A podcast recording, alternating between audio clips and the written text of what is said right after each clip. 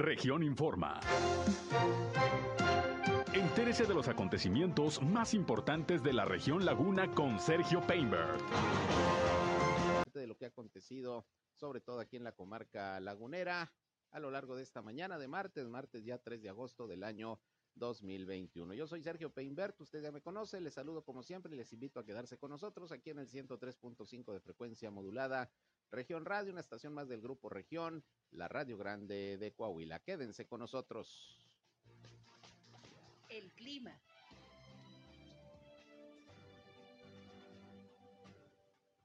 La experiencia nos dice que se espera un poco, un poco de precipitación hacia las horas de la noche. Eh, temperaturas máximas que van a rondar entre los 37 a 38 grados centígrados. Continuamos con temperaturas calurosas aquí en la comarca lagunera, temperaturas mínimas de los 22 hasta los 24. Hoy amanecimos eh, con una temperatura de 22 grados centígrados y ayer tuvimos 37 grados centígrados. Algo muy, muy similar se va a presentar el día de hoy, siendo de nublado a medio nublado, eh, repito, posibilidades de precipitación hacia las horas de la noche. El clima.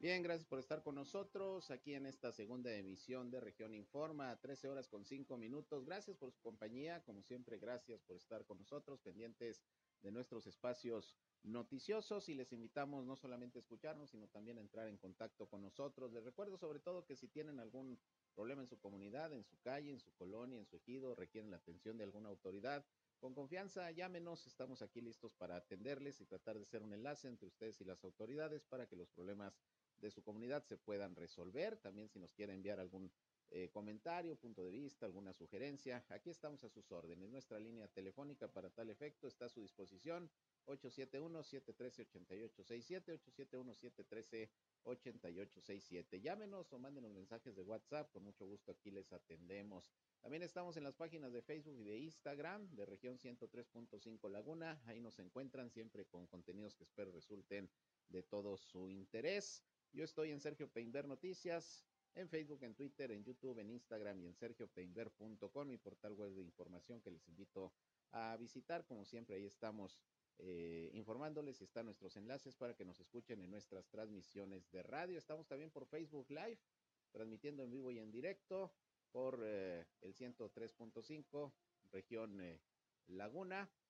Ahí estamos. Y también en Sergio Peinber Noticias. Un saludo a quienes ya nos ven y nos siguen a través de esta red social. Y bueno, ya escucharon ustedes el reporte climatológico. Esperábamos lluvias el día de ayer muy poquito, chispeó en algunos puntos de la comarca lagunera, a pesar de que el cielo estaba bastante nublado, se empezó a nublar otra vez y hay la probabilidad todavía de precipitaciones, así que estaremos pendientes. Lo que sí es que mucho calor, bochorno, como siempre ocurre con estas cuestiones de la humedad. Pero bueno, aquí estamos también informándoles de las condiciones meteorológicas. Vámonos, vámonos a la información.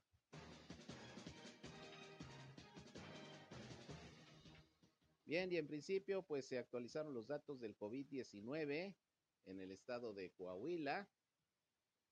Y déjeme decirle que, bueno, hay un aumento importante con relación a ayer. Ayer le reportaba apenas poco más de 80 casos positivos, pues hoy se reportan 302, 302 nuevos casos positivos de COVID-19 registrados, confirmados en Coahuila en las últimas 24 horas, además de siete defunciones.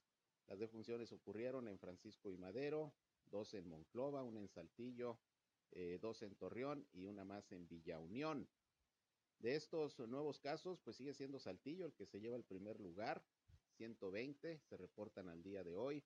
En Piedras Negras 64, 38 en Torreón, 18 en Monclova, 17 en Acuña y con menos de 10 casos otros municipios del estado donde también aparecen en el caso de La Laguna, San Pedro y Francisco y Madero con un eh, paciente más confirmado de COVID-19. Ya con estas cifras está llegando precisamente el estado de Coahuila a 75.782 casos positivos de virus SARS-CoV-2 hasta este momento, incluyendo 6.555 decesos. Subió también el número de hospitalizados, ayer eran 177, subió a 193 entre casos sospechosos y confirmados, de los cuales 87 son de Saltillo, 87 Saltillo, 30 pacientes en Torreón, 24 en Piedras Negras, 22 en Acuña, 19 en Monclova, 10 en San Juan de Sabinas y uno más en Ramos Arizpe. Así las condiciones de la pandemia del COVID-19 en el estado de Coahuila. Ese es el reporte que está dando a conocer la Secretaría de Salud. Y bueno, también dio su reporte hoy muy temprano eh, en el caso del gobierno del estado de Durango, el secretario de Salud, Sergio González Romero, quien reportó precisamente 21 nuevos casos positivos de virus SARS-CoV-2 en las últimas 24 horas. Vamos a escuchar lo que reportó el secretario Sergio González Romero, la situación en Durango, que está en amarillo, como también ya el estado de Coahuila, confirmado ayer por el gobernador Miguel Ángel Riquelme Solís. Escuchemos. Como todo, como siempre en esta larga pandemia, en la actualización de ella en nuestro estado de Durango, eh, me pasa la primera diapositiva. Son 37.360 ya confirmados, con más de 30.700 recuperados y la cantidad de sospechosos en 828 y ya con 2.489 defunciones. Hoy reportamos 21 casos de COVID, 13 mujeres y 8 hombres. El Durango sigue a la cabeza con 6 casos nuevos, Los Andimas 4, Rodeo 3, Gómez 2, igual que Pano Coronado y con uno Guadalupe Victoria Nazas, Nombre de Dios y Santiago Papasquiaro.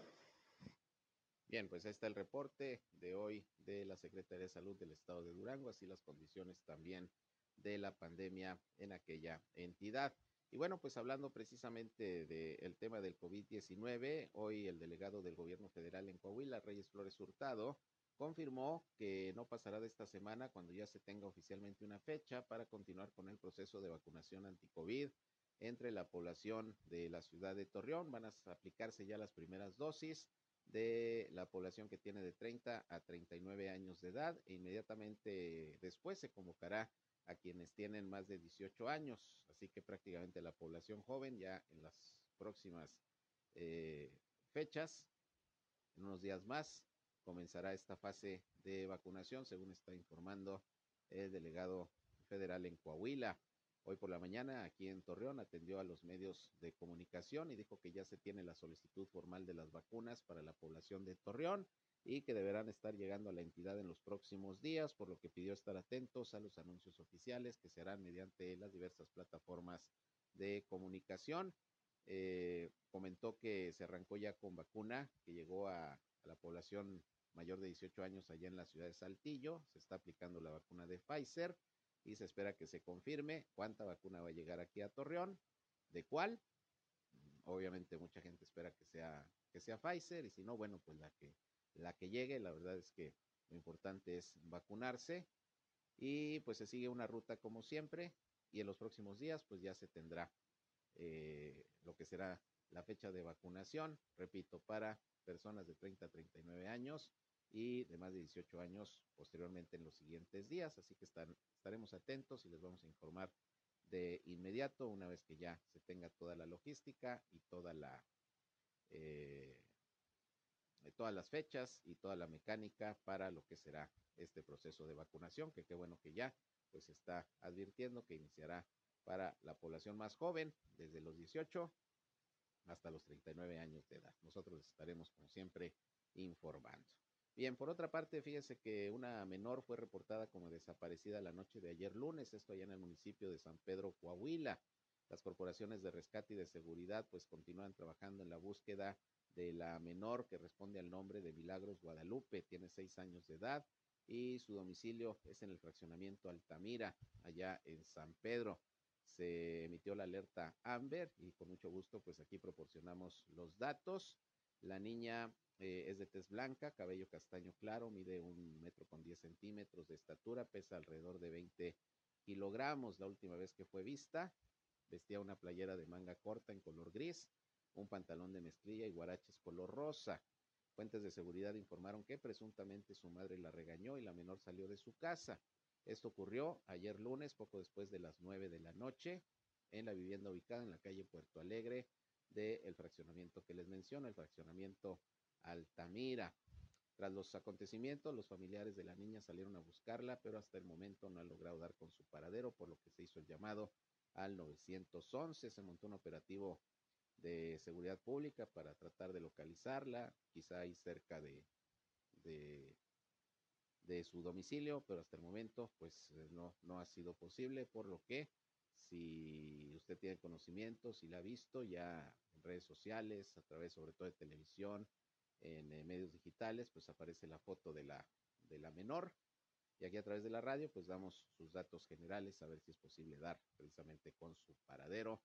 Eh, repito, se llama la niña Milagros Guadalupe y tiene seis años de edad allá en San Pedro, Coahuila. Ojalá que, pronto se pueda dar con su, con su paradero, lo estaremos informando. Y si usted tiene algún dato, la ha visto, sabe algo, repórtelo al 911 y ahí se les atenderá y se les tomará el reporte. Ojalá que aparezca pronto y con bien esta menor que según lo que dicen sus familiares, se fue de su casa, se salió después de que la regañó su mamá. Bueno, pues esperemos que, que aparezca con bien.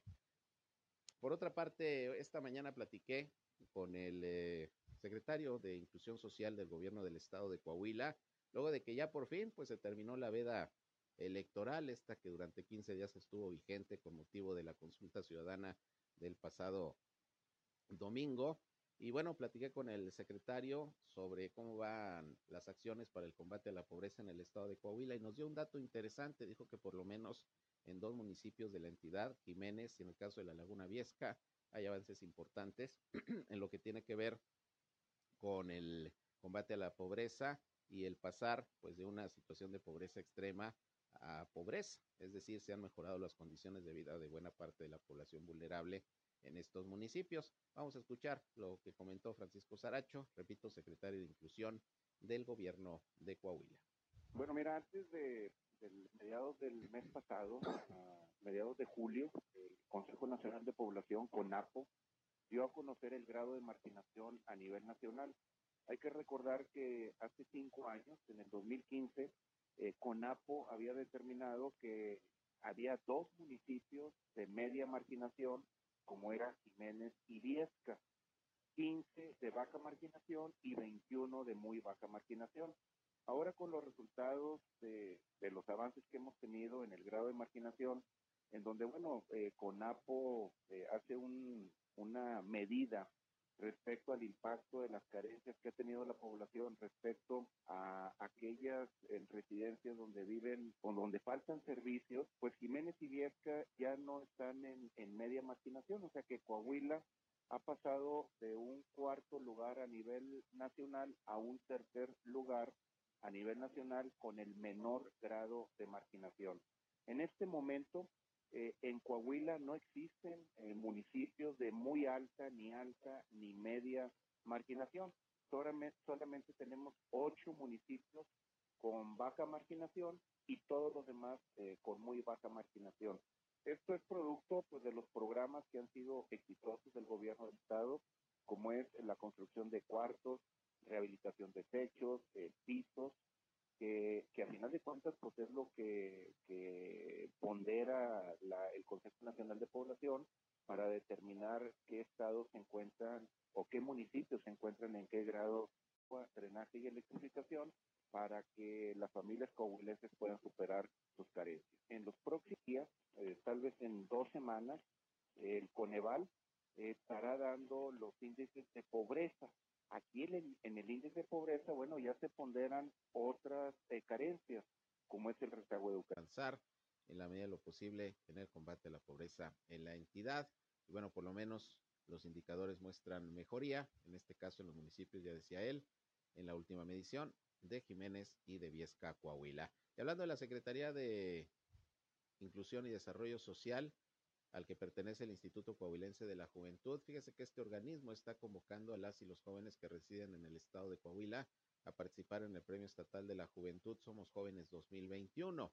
El ICOJUVE está informando que dentro de las bases para participar en esta convocatoria se encuentran el tener una edad de entre 12 a 29 años de, de edad eh, y tener una conducta y trayectoria destacadas en alguna de las siguientes categorías, las voy a mencionar, que puede ser excelencia académica, destacar en el ámbito artístico y cultural, en el deportivo o en el de compromiso social y liderazgo, también el de emprendimiento, juventud con discapacidad, inclusión social, protección y cuidado del medio ambiente. Son las áreas en donde si usted conoce a chavos de 12 a 29 años de edad que han destacado en cualquiera de estas eh, actividades, pues hay que hacer las propuestas al Instituto Coahuilense de la Juventud para lo que será este año, este Premio Estatal de la Juventud, Somos Jóvenes 2021. Las bases pues las pueden consultar, ya saben, ahí en las redes sociales del Instituto Coahuilense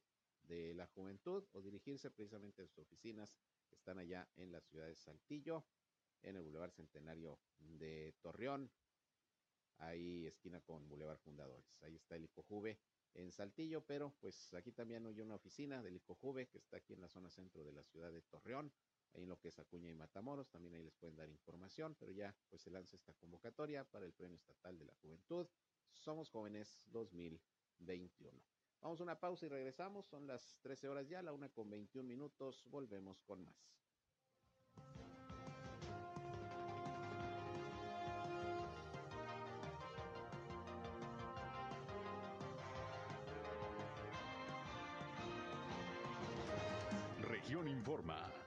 Ya volvemos.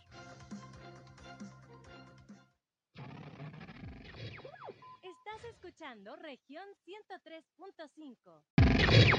Al aire, región 103.5. Continuamos en región Informa.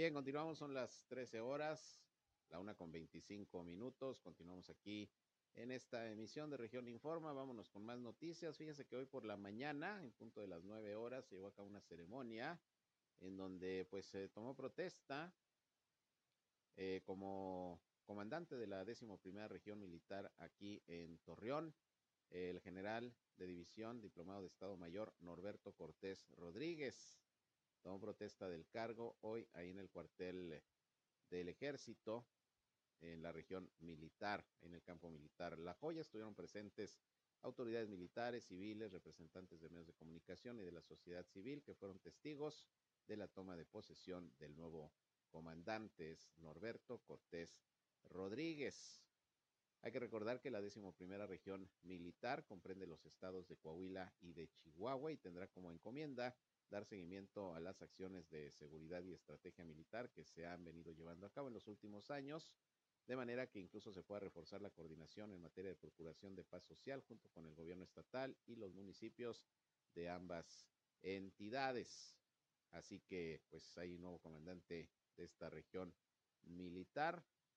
Quien le tomó la protesta fue el general de división diplomado de Estado Mayor, Gabriel García Rincón, quien es inspector y contralor general del Ejército Mexicano y la Fuerza Aérea. Él llamó a Cortés Rodríguez a conducirse en apego a la ley y cumplir en todo momento los mandatos oficiales respecto a su labor y en favor del pueblo. Así que, pues toma protesta, este nuevo mando militar es el titular, el comandante de la décimo primera región militar que abarca los estados, le decía, de Coahuila y de Chihuahua y que la sede pues es aquí, el cuartel militar ubicado en la ciudad de Torreón, ahí el cuartel de La Joya. Bien, por otra parte, pues varios accidentes viales nuevamente en Torreón, déjeme le comento algunos de los que está dando a conocer la autoridad que ya se atendieron, por ejemplo, eh, ayer por la noche un motociclista que se encontraba en estado de ebriedad, para variar, resultó lesionado luego de que se impactó contra un taxi que estaba en una parada momentánea. Esto fue en la colonia Ciudad Nazas, aquí en Torreón, sobre el Boulevard Libertad frente a un conocido centro comercial. Eh, lesionado el motociclista se identificó como Efraín de 35 años, quien iba a bordo de esta, esta motocicleta. Se impactó en la parte trasera de un taxi de la base Mandarinas, que era conducido por Sergio Jesús de 36 años de edad. Y bueno, pues el motociclista fue trasladado para su atención médica, resultó con múltiples golpes en el cuerpo. Este fue uno de los accidentes registrados el día el día de ayer, otro accidente de motocicleta Y resulta que también esta mañana tempranito, antes de las 8 de la mañana, otro motociclista resultó lesionado, sí de gravedad, según reportan las autoridades, tras arrollar a un peatón. Y posteriormente, pues los dos salieron proyectados hacia la carpeta asfáltica, esto en la colonia La Merced. Ocurrió sobre el Boulevard Pedro Rodríguez Triana, a la altura de la calle Prolongación Paseo del Sur, en ese sector habitacional. La motocicleta se desplazaba de norte a sur sobre el Boulevard Rodríguez Triana con dirección al puente vehicular que se conecta con la colonia Las Dalias y la unidad se impactó contra una mujer que intentaba cruzar la vialidad y también resultó lesionada según los testigos. Bueno, pues el motociclista es quien tuvo la culpa y se llamó el 911 para atender tanto al, al conductor de la motocicleta como a la mujer que fue atropellada. Y luego el operador de un camión se impactó con un automóvil sobre el Boulevard Ejército Mexicano. Esto ya fue en Gómez Palacio. Tomaron eh, las autoridades conocimiento. Afortunadamente los involucrados resultaron ilesos, solamente daños materiales. También, eh, también fue muy temprano, a las 7:15 de la mañana de hoy, este accidente ahí en el retorno que se ubica en la clínica número 51 del Seguro Social en la colonia Fidel Velázquez, ahí en Chapala, como se le conoce a esta colonia. Los involucrados fueron Juan Pascual, de 49 años, conductor del camión, con placas de Durango, y Francisco Javier, de 46 años, que conducía un vehículo Jetta con engomados de Conapafa.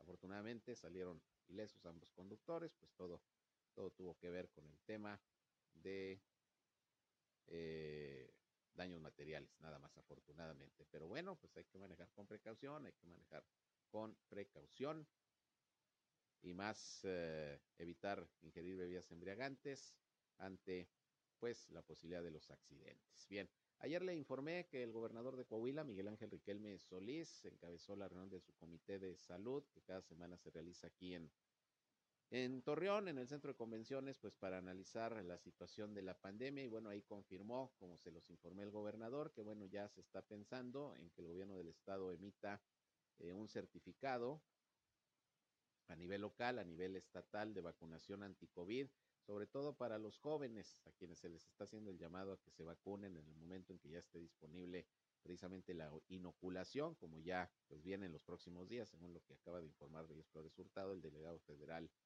en Coahuila. Eh, se está invitando a los jóvenes a que cuando ya puedan se vacunen y que saquen este certificado para poder entrar a espacios públicos como son restaurantes, bares, antros, etcétera es una medida que ya había anunciado el gobernador y que ayer ratificó que se va a llevar a cabo. Obviamente se van a empezar a emitir los certificados cuando ya los jóvenes empiecen a ser en su mayoría vacunados. Y bueno, hoy precisamente Sergio González Romero, el secretario de Salud en el estado de Durango, dijo que las autoridades en esa entidad también están analizando la posibilidad de expedir sus certificados de vacunación anti-COVID, como lo eh, piensa hacer ya Coahuila, al reconocer que las decisiones que se tomen, sobre todo en la zona metropolitana de La Laguna, impactan en toda la región. Sergio González Romero, secretario de Salud duranguense, informó que el tema se abordó ya durante la sesión de la Comisión de Seguridad en Salud allá en Durango. Eh, sin embargo, pues ya posteriormente se darán a conocer los detalles, pero sí, la entidad duranguense está pensando también en adoptar esta medida de emisión de certificados de vacunación anti-COVID, sobre todo para la gente joven, con el objetivo de que si quieren entrar a un antro, a un bar, a un restaurante, y sobre todo los jóvenes que son ahorita los que más se están contagiando, sobre todo por el tema de las vacaciones, bueno, pues la idea es que tengan ese certificado, que sea obligatorio pedírselos para que puedan ingresar y así ir tratando de controlar en la medida de lo posible la situación de la pandemia que estamos teniendo pues en estos momentos, eh, un incremento en los casos y por eso ya pasamos al semáforo amarillo, tanto el estado de Coahuila como el estado de Durango. Así que pues sí están analizando en Durango esta medida también. Vamos a estar pendientes a ver qué es lo que, qué es lo que se decide. Por otra parte, ya y hablando de Durango, en Gómez Palacio, la alcaldesa Marina Vitela hoy puso en marcha obras de pavimentación en el Boulevard Jabonoso, que es una de las vías de acceso y salida de la ciudad más transitadas en donde, bueno, se busca beneficiar por lo menos a 12 mil habitantes de ese sector. Ahí la alcaldesa Marina Vitela señaló la importancia de esta obra de pavimentación, al destacar que con ello se habrá de mejorar notablemente el estado que actualmente guarda el bulevar Jabonoso, porque además de que tiene muy deteriorado el asfalto, se forman muchos encharcamientos cuando llueve. La inversión ahí va a ser de 8.3 millones de pesos y van a ser recursos del ramo 33 que tiene disponibles el municipio y se van a realizar estos trabajos en esa importante vialidad. Se van a mejorar 25 centímetros de terracería y la colocación de carpeta asfáltica de 6 centímetros de espesor, a ver si así dura. Y en una primera etapa van a ser 22.730 metros a partir del cruce eh, de este Boulevard Jabonoso con el Boulevard Ejército Mexicano con el periférico. Parte pues de las obras que se contemplan en Gómez Palacio y que hoy puso en marcha precisamente la alcaldesa Marina Vitela. También arrancó, bueno, más bien entregó ya eh, una obra de pavimentación que se hizo en el camino de acceso elegido el Compás en el municipio de Gómez Palacio. Esto dentro del programa de rehabilitación de caminos rurales que también tiene a su cargo la administración municipal. Bueno, eso en cuanto a las obras, pero fíjense que también la alcaldesa hoy hizo comentarios respecto a que está de acuerdo en que se lleve a cabo la medida anunciada en Coahuila y que ya analiza el gobierno de Durango sobre la expedición de este certificado de vacunación para acceder a, lugares con alta concentración de personas.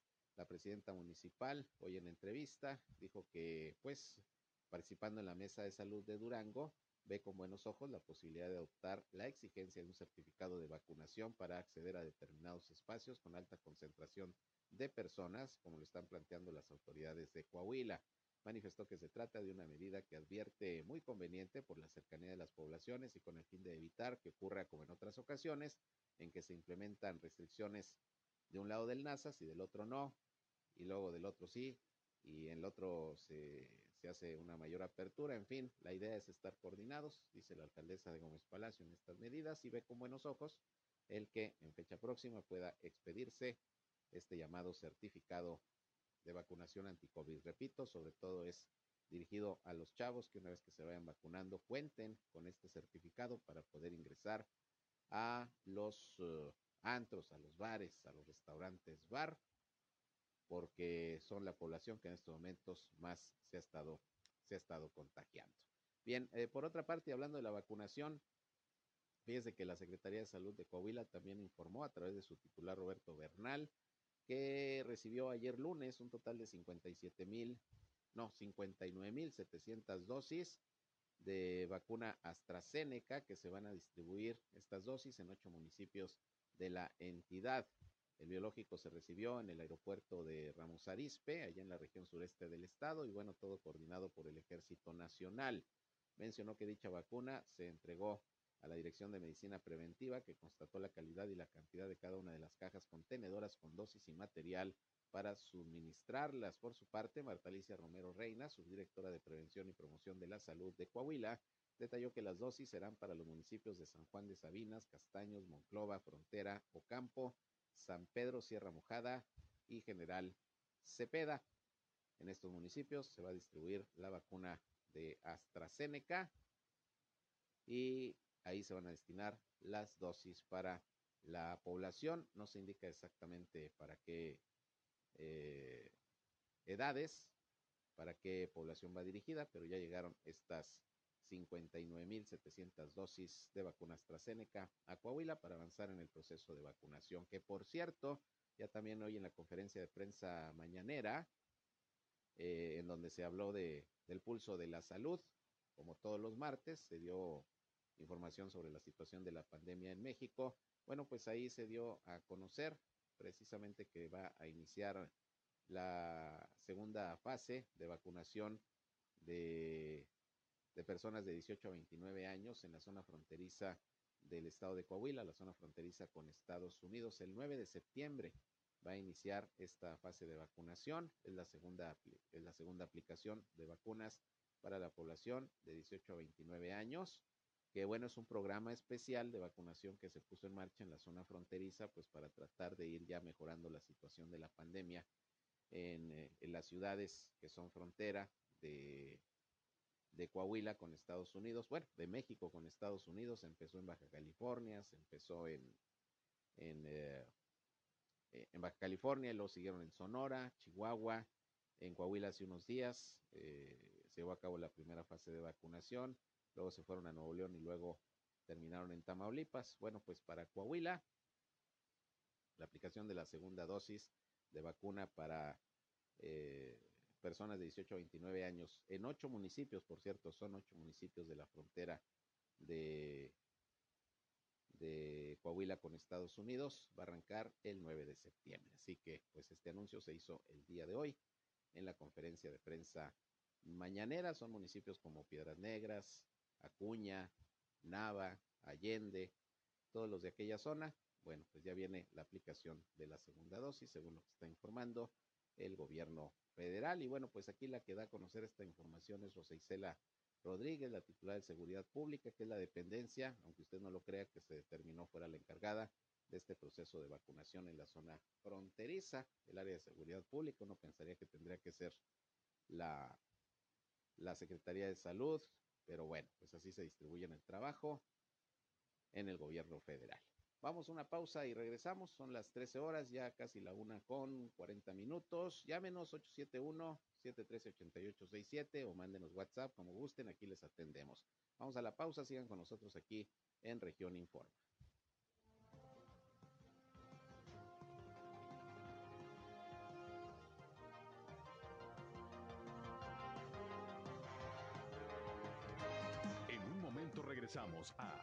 Región Informa. Somos Región Radio 103.5. Regresamos a Región Informa.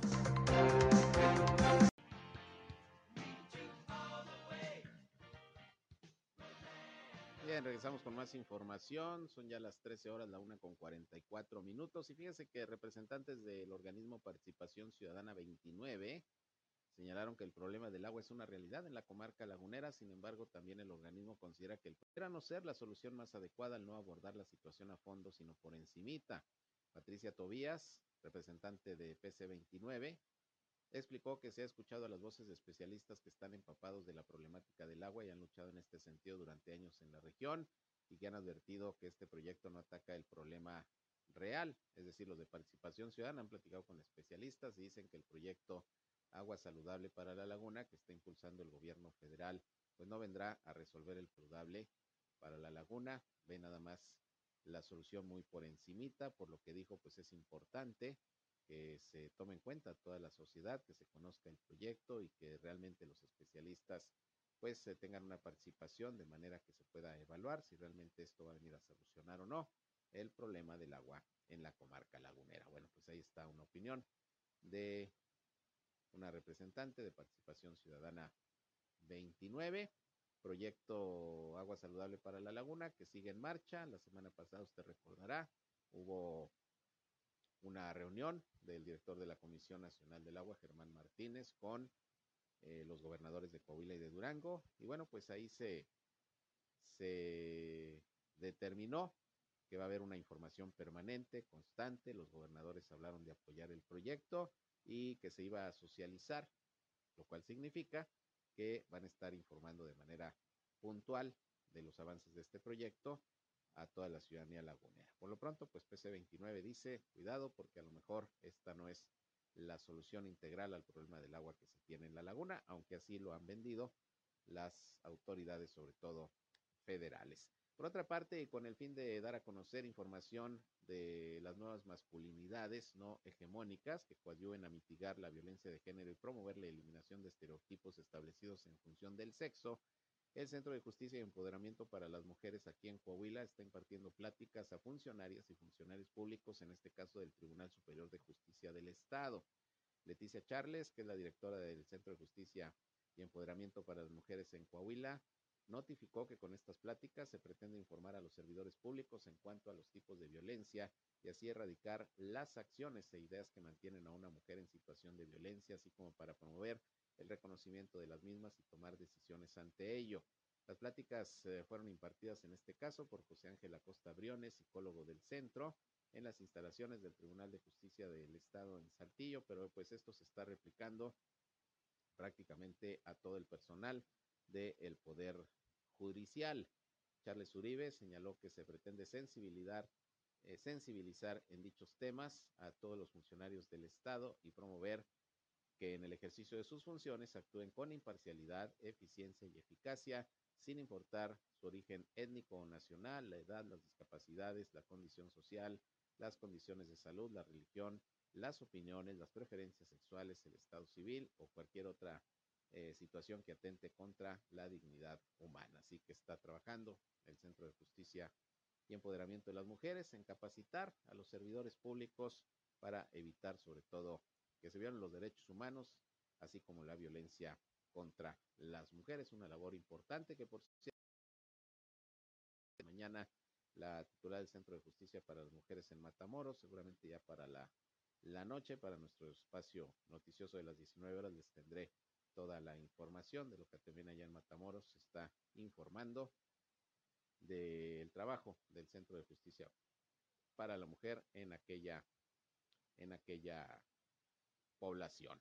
Por otra parte, fíjese que hay un proyecto que incluso está impulsando mucho el senador Armando. La idea de este tren sería para conectar los parques industriales, que son eh, bastantes allá en la región sureste, que es una de las más fuertes económicamente, no solamente del Estado, sino a nivel nacional. Hoy el delegado de la Secretaría de Comunicaciones y Transportes en el Estado, Juan Pablo Martín del Campo, indicó que el tiempo que se tardará en implementar este proyecto denominado Tren Coahuilteca va a depender de la llegada de los recursos para su elaboración, pero ya se tiene el proyecto, ya se tiene la idea y sería un tren, repito, de pasajeros que se construirá, ese es el proyecto, es la idea, ahí en la región sureste de Coahuila para conectar los parques industriales. El costo, 8 mil millones de pesos y esto pues ya lo va a estar empujando la Secretaría de Comunicaciones y Transportes, según informó su delegado aquí en Coahuila, Juan Pablo Martín del Campo. Bueno, pues ya tenemos oportunidad, ojalá, de platicar eh, con el funcionario o quienes estén encargados del proyecto, que si bien es en la región sureste, pues es importante porque es un sistema de transporte eh, que lo que se busca es que venga a fortalecer la economía de aquella zona del estado de Coahuila. Según los datos, la distancia que va a recorrer este tren será de 54 kilómetros de la zona industrial de Derramadero para pasar por la zona urbana de Saltillo hasta llegar al municipio de Ramos Arispe. Esa es la idea. Vamos a ver, vamos a ver qué sucede. Por lo pronto, pues ya está planteado ahí por parte del propio gobierno federal, por parte de la Secretaría de Comunicaciones y Transportes, este tren Coahuilteca, que fíjese que hay muchas personas que quisieran que regresara el transporte ferroviario de pasajeros, porque hay transporte de, mercancías, transporte de pasajeros, pues prácticamente desde los tiempos de Ernesto Cedillo, cuando se vendió a la iniciativa privada Ferrocarriles Nacionales de México. Aquí en La Laguna, sobre todo, hay una gran eh, cantidad de personas que durante años trabajaron en el ferrocarril y, y bueno, pues añoran el posible regreso del tren de pasajeros de estos viajes en el ferrocarril. Se está haciendo el tren Maya. Vamos a ver cómo resulta.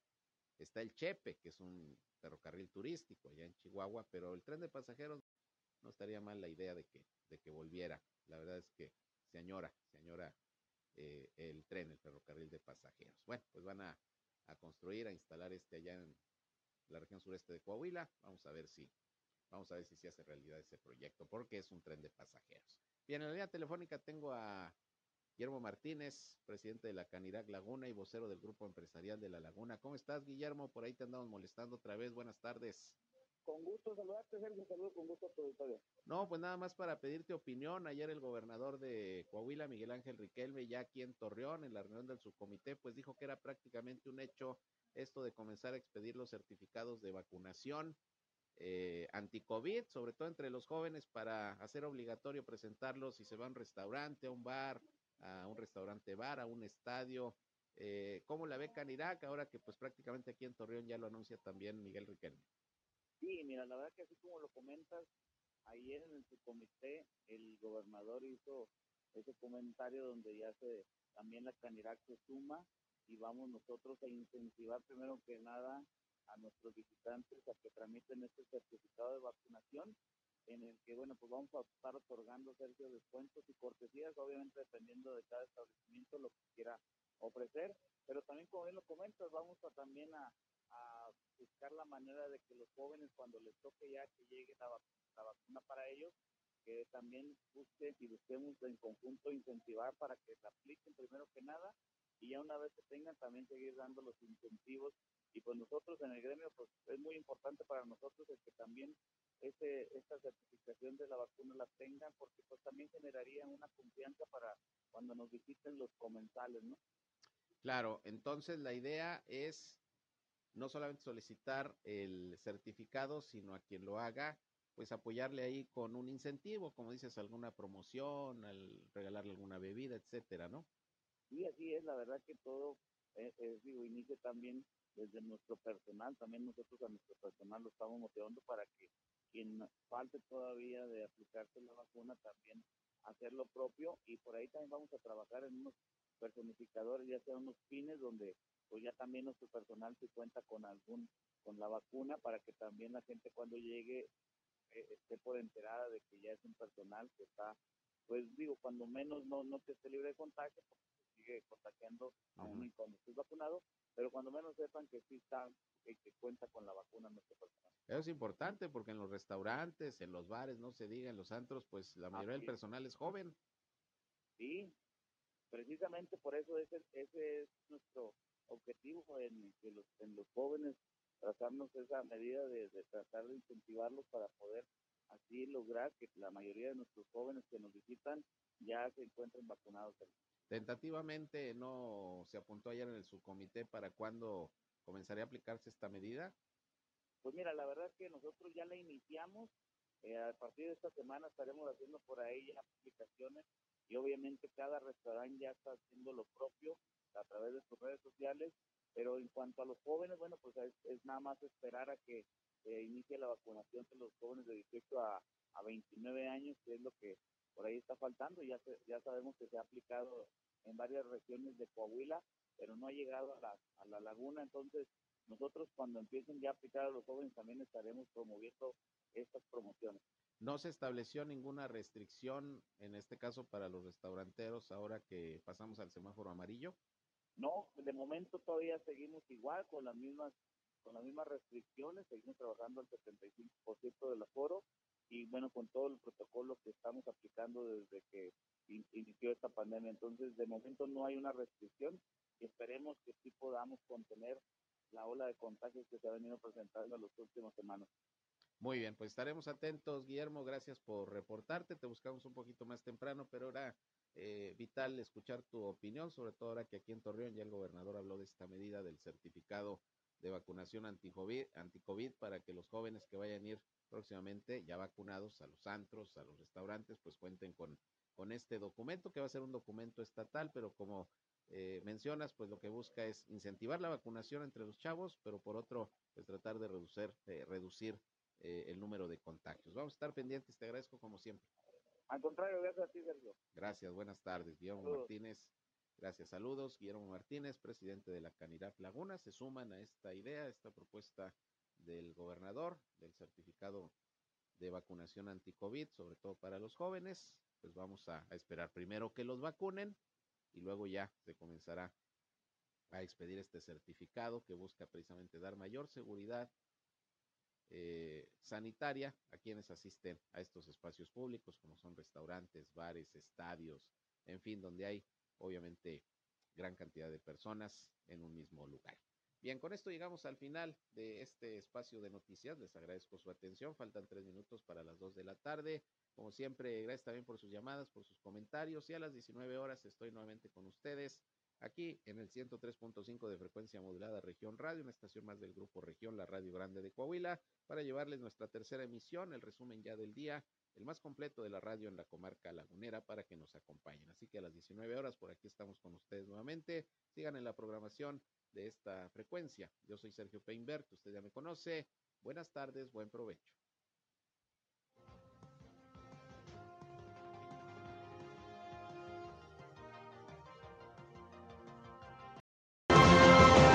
Esto fue Región Informa. Ahora está al tanto de los acontecimientos más relevantes. Lo esperamos en la próxima emisión.